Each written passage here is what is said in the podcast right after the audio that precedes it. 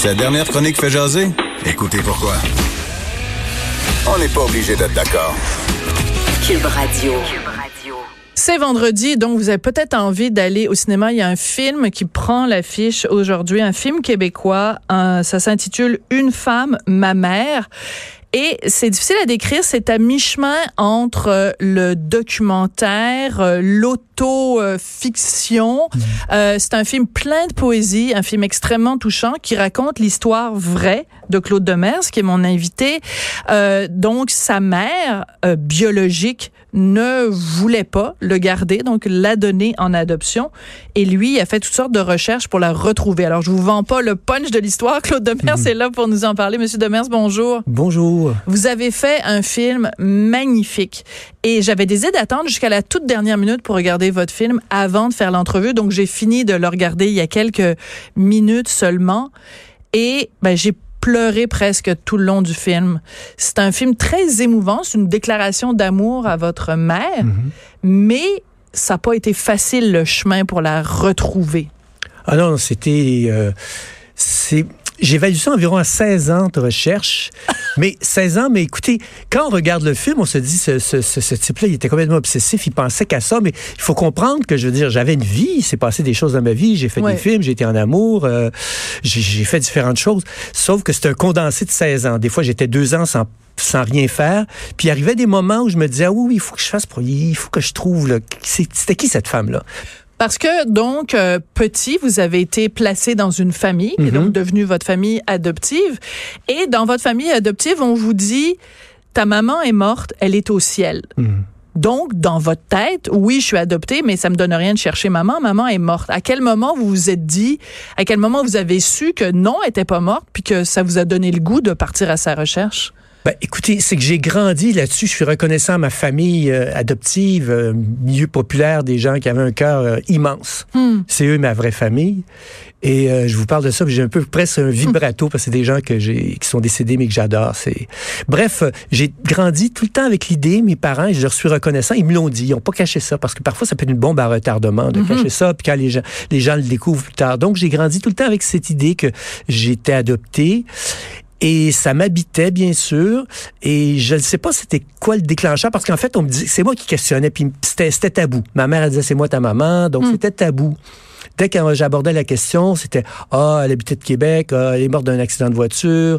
Ah, c'était différentes versions. Une question d'instinct. Je me suis dit, est-ce que c'est vrai? Est-ce que c'est vrai? Puis là, je suis allé voir le prêtre quand j'étais, qui, avait servi d'intermédiaire entre ma mère biologique, qui l'avait rencontrée, l'orphelinat et ma famille adoptive.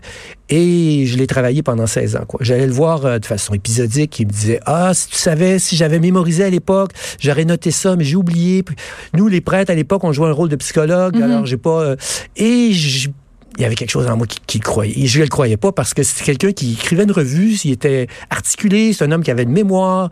Je dis, il me cache quelque chose. Puis à un moment donné, je suis allé le voir, puis il m'a dit, tu veux savoir c'est quoi son nom? Je vais te le dire. Puis il a craché le morceau comme ça, après C'est fou. 16 ans environ. ouais. Et à un moment donné, quand même, vous engagez un détective privé. Le, le film est, fasc- est fascinant Uh-huh. parce que vous êtes, vous faites un, du journalisme d'enquête. C'est vraiment une enquête que Oui, vous oui, faites oui. pour découvrir l'identité de votre mère. Alors, vous engagez un détective privé. Je vous laisse raconter la suite de l'histoire. Ben, le premier détective, là, je vais dévoiler des punchs, mais le premier détective, ça s'est avéré, vous verrez dans le film, vous entendrez l'histoire avec plus de détails. Ça n'a pas été un succès. Et je suis revenu à la charge parce que je suis quand même quelqu'un de têtu, puis je voulais savoir ce qui se passe. Et puis, c'est- on m'a dit, on va faire des, on va faire une recherche. Euh, combien de temps de me donnez-vous? Puis je me souviens, je disais, est-ce que peut- vous pouvez faire ça? euh, Vous pouvez me donner une réponse à No- avant Noël, quoi. C'était probablement l'automne, je les avais rencontrés, ça, ça date de début 2000.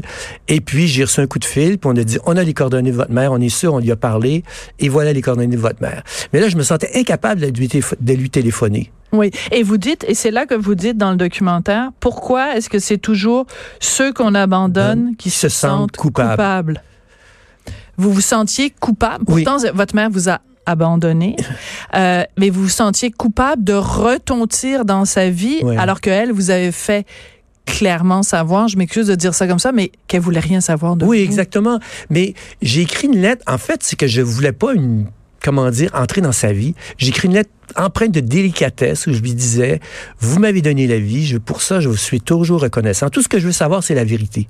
Dites-moi Hmm. qui vous êtes, quel était mon père, et j'ai déjà une famille et je vais, je vais, je vais tirer ma référence, je n'entrerai pas dans votre vie, envoyez-moi une photo, c'est tout. Et elle a, s'est rétract- elle, a- elle était dure, dure dans ses réponses, vous verrez dans le film, et puis, euh, je dis, ben, j'acceptais pas un non. Alors, je, je lui ai d'ailleurs dit, je suis têtu, je sais pas de qui je tiens, mais je vais persister. Et voilà. C'est une histoire absolument incroyable. Alors j'aimerais ça qu'on écoute euh, un extrait de votre film, donc euh, Une femme, ma mère. Ça se passe quand euh, votre mère vient d'accoucher de vous. Chemin. Une infirmière me dépose dans tes bras dans l'espoir d'éveiller ton cœur de mère. Elle te laisse seule avec ce bébé que tu refuses de regarder. Tu sonnes la clochette pour qu'on vienne le chercher.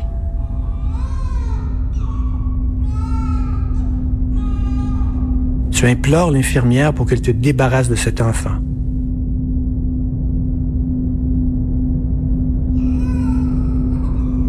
L'infirmière me prend dans ses bras. Elle me porte loin de toi.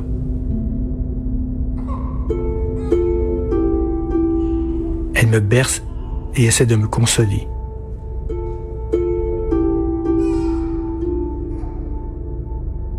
Je sais, sans comprendre, que ce n'est pas toi.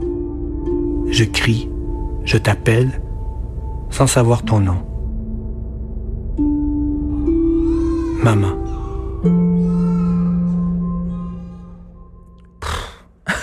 Je m'excuse de vous faire revivre ça, mais c'est plein de moments d'émotion dans ce film-là. Pourquoi vous avez fait ce film? Est-ce que c'est par thérapie? Est-ce que c'est pour aider d'autres gens qui ont cherché leur mère, qui l'ont trouvée, d'autres qui l'ont cherché, qui l'ont jamais retrouvée? Euh, en fait, si ce film peut avoir ce- ce- cette mission, je peux dire, tant mieux. Mais en toute honnêteté, c'est un désir, je l'ai dit à deux, trois reprises, c'est un désir de cinéaste. J'avais, j'avais, j'a- j'avais un projet alimentaire qui allait nulle part. J'avais un projet de fiction avec un producteur qui allait nulle part. Et puis, souvent, c'est, je suis quelqu'un d'intuitif, les sujets s'imposent et j'étais dans un café, quelqu'un m'a posé une question par rapport à, je sais pas, ma mère et quand, comme à chaque fois je racontais des, des fragments de son histoire, les gens disaient pourquoi t'as fait pas un film? Et souvent je sentais pas la nécessité, sentais- j'avais pas le goût de faire un film sur ma mère nécessairement. Sauf que cette fois-là, tout d'un coup j'ai vu le film. Je dis, ça va être un mélange d'archives. Ça, ça va être un film qui se fait financièrement, qui peut se financer. Il va y avoir un mélange d'archives. Mon désir de cinéaste, je vais tourner. Ça va être différentes femmes. Comme ma mère- dans mon imaginaire d'enfant à l'époque, ma mère n'avait pas de visage. Donc, c'est différentes femmes qui vont incarner ma mère. Et puis, on- ça va être des pans de l'histoire du Québec. Et puis, ça va être poétique. Ça va être en noir et blanc. Et à partir du moment que j'ai vu le film comme ça, j'étais comme déterminé. Puis, c'était donc un désir de cinéaste de faire un film parce que avant d'être une question thérapeutique, ben, si je peux dire, si thérapie il y a, c'est d'être un artiste puis j'ai besoin de travailler. J'ai besoin de bosser. Ouais. J'ai fini ce film-là, j'ai un projet de fiction, puis là, j'ai, pendant que j'étais à Rotterdam, j'ai pensé à trois idées de documentaire. Donc, c'est ça ma thérapie, c'est de faire des films, quoi. mais c'est pas un film ordinaire. C'est-à-dire, c'est pas un documentaire sur quelqu'un d'autre qui a eu, qui a été adopté puis qui retrouve sa mère. C'est, c'est votre histoire. Et à un moment donné, vous racontez une histoire, mais c'est complètement incroyable. Vous apprenez quel est le nom qu'on vous a donné à la naissance. Mhm. Ce nom-là, c'est Paul. Mhm. Et là, vous nous dites que quand vous avez commencé à faire des films, le premier personnage que vous avez inventé, ça- il s'appelait Paul. Oui, Puis oui. quand vous étiez petit, vous écriviez des histoires, puis le personnage s'appelait Paul. Pas Puis maintenant- mais, excusez, mais j'en ai écrit plus, quelques-unes quand même. Et j'ai remarqué que maintenant, votre- vous signez votre film, non pas Claude Demers, mais Paul Claude Oui. Demers. Oui. Donc, c'est pas juste une quête de votre mère, c'est une quête de votre identité. Mhm, absolument, oui, oui. C'est c'est dans la suite d'où je viens, mon long métrage précédent, qui se passait à Verdun, puis qui, était- qui racontait à la fois mon histoire, puis que je voulais en même temps que ça ait une résonance, parce que c'est- très important. Quand j'ai écrit, juste une petite parenthèse, quand j'ai quand j'ai écrit, ça s'est imposé rapidement. Je vous disais le, le- le scénario d'une femme à mère. J'avais un souci, je voulais pas faire quelque chose de narcissique, puis c'était juste moi, moi, moi, moi, moi. Il fallait qu'il y ait une dimension universelle. Alors, après avoir écrit une première Regardez le version mot du- que j'ai écrit en grosses lettres ici. universel, voilà. Et j'ai partagé le scénario, puis je dis, est-ce que c'est quelque chose qui a une résonance? Est-ce que les gens, on me, on m'a rassuré? Parce que je voulais, et je voulais aussi que ça soit pas une histoire, c'est à la fois le portrait d'une femme de l'époque de la grande noirceur, mais je, je me disais, il faut que les, des jeunes femmes, des jeunes hommes puissent s'y retrouver, qu'il y a quelque chose de transgénérationnel. Et j'ai une réponse par rapport à ça quand j'étais, j'ai présenté le film aux rencontres du documentaire et, et euh, à Rotterdam, il y avait des, le public était jeune. Parce que la, la, la, la question que se posait ma mère, bien sûr, il y avait une, une tension sociale énorme comme femme, mais c'est est-ce que je veux ou non avoir un enfant? Puis il y a des choses qui sont encore d'actualité, qui, sont, qui, qui traversent le- les époques, quoi. Et la question qui se posait à l'époque et qui se pose encore pour les femmes aujourd'hui, c'est est-ce que je peux avoir une vie le fun, une vie tripante, avoir une carrière, euh, voyager si j'ai un enfant? Mais oui. Tu sais, cette question-là que votre mère peut-être se posait dans les années 50-60, ben, il y a plein de femmes encore qui se la posent aujourd'hui. Absolument, absolument. C'est pour ça que c'est c'est vraiment euh, c'est c'est universel. Euh, la première fois que vous rencontrez votre mère, puis moi j'ai pas été adoptée, donc je je- j'apprends avec votre film comment ça se passe quand on est adopté. Puis à un moment donné, vous rencontrez votre votre mère et vous dites la première fois de ma vie que je vois quelqu'un à qui je ressemble. Je me dis ben oui, c'est vrai. Je dis moi j'ai pas de je me suis jamais posé cette question-là. J'ai cinq, j'ai quatre frères et sœurs, j'ai mon papa, ma maman. Je, je passe ma journée à me faire rappeler à quoi je ressemble. Ouais, ouais. Mais vous, vous la rencontrez. Et je me suis dit, tiens, c'est la première fois que je me rends compte de ça. Ah bon? Ben moi, je regardais pour. euh, C'est pas dit dans le film, mais c'est implicite. On s'est rencontrés, elle habitait en Ontario. J'habitais à Montréal. Il y avait sa sœur qui a servi d'intermédiaire parce qu'elle Oui. ne voulait pas me voir. On s'est rendu en voiture. Et le premier contact a été un peu brutal, disons, parce que c'était quelqu'un de peu autoritaire.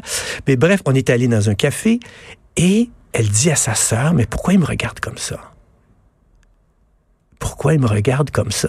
Sa sœur dit, ben, sa sœur était interloquée aussi, mais vraiment, oui. c'est- ton fils. Et vous étiez fasciné par, ben oui, par je son regardais, je regardais les mains, tout ça, je regardais. je dis, Il y, a, il y a quand même des traits, les mains, les yeux. Hmm. Il y a des choses où on est différent, mais c'était, elle était dans un déni, puis émotivement, c'était pas un monstre, quelqu'un qui avait un grand cœur aussi, puis je crois que c'était, elle était submergée par une émotion qu'elle conservait, qu'elle n'était pas capable de partager. Elle était- parce que le lendemain, elle a contacté sa sœur, elle dit, elle s'est excusée, puis elle a dit, il faut qu'on, faut que je le revoie, là, c'était, c'est, c'est- ça n'a pas été très sympa, disons, comme, comme retrouvaille. Oui, mais en même temps, c'est pas évident. Je me mets dans sa position à elle où euh, elle elle a cet enfant avec un homme avec qui elle n'est pas mariée. Donc à l'époque, évidemment, c'est inacceptable.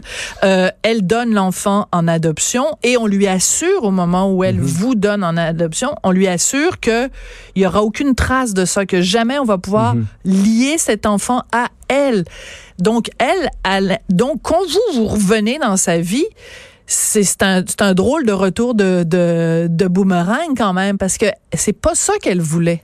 Mais non, elle s'est sentie comme un peu, euh, je me souviens, parce qu'il y a eu une correspondance et euh, elle a menacé, elle m'a menacé de prendre des avocats parce que elle, elle disait qu'on m'avait promis qu'il y avait, qu'il y avait, aucune trace, aucune possibilité qu'il me retrouve parce qu'elle parlait de moi à la troisième personne de façon le plus impersonnelle possible. Donc, Oui. euh, c'était... euh, Non, je comprenais, mais d'une part, je lui disais, écoutez, si vous voulez, si vous voulez pas me voir, ça va, mais le fait que me répondait, répondait à quelques questions et c'est tout.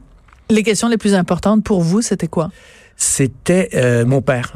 Hmm. Qui était mon père et, et ça, c'est refusé. Et c'est là-dessus que c'est que c'est joué un petit peu, comment dire, ce qui m'a motivé à poursuivre. Parce que ça, Ouais. si je m'entêtais, c'est c'est qui mon père? Mais vous le savez toujours pas je plus toujours pas. aujourd'hui. Bon, je vis bien avec ça, là, mais puis ça me permet de faire des films, quoi. C'est merveilleux. Mais reste que C'est un peu réducteur, mais c'est sûr que Ouais, ça doit rester comme une blessure quand même identitaire pour vous de pas savoir qui est votre père, ne serait-ce que de savoir à quoi il ressemble. Oui, mais honnête- honnêtement, et je suis quand même familier avec les, les mécanismes de l'inconscient, là, et honnêtement, je vis c'est peut-être une blessure très secrète, mais je vis, je vis ça assez sereinement. Je disais, durant le processus du film, j'ai pas, j'ai jamais pleuré en travaillant sur mon film, mais j'ai une certaine distance. Oui. La seule chose qui me fragilise, c'est quand il est question de ma fille de 4 ans. Et ça, je suis, les genoux me lâchent. Là, je peux être très, très, très fragile. J'ai lu quelque chose, un papier, puis il y avait une référence à ma fille ce matin, puis là, je deviens ouf, très, très, très fragile. Oui. Alors, mais sinon, j'ai une, une saine distance parce que. Mais pourtant, vous en parlez de vos enfants dans, dans, dans, de votre, de votre fille dans le, le film, parce que vous dites que, bon, c'est Alma. Alma, c'est ça, oui. Et, euh, et elle, ben, finalement, elle est l'héritière de, de votre maman qu'elle a pas connue, Mhm, mhm. mais, mais, puis le film lui est dédié aussi Mhm, quand même. Oui. Donc, parce que pour elle aussi, c'est important de savoir qui était sa grand-mère. Exact, oui, c'est pour ça que je dis. euh, Et il y a des questions aussi, tant qu'à être dans le- les questions de blessures, je crois à ces blessures transgénérationnelles. Oui. On l'a vu, on l'a vu avec des gens qui ont vécu des vrais traumas là, de Mhm. guerre et tout ça. Et c'était pour ça que je, je le mentionne dans le film que c'est pour moi, mais c'est pour ma fille aussi, Oui. parce que ces choses-là traversent les époques. Qu'on en parle ou non.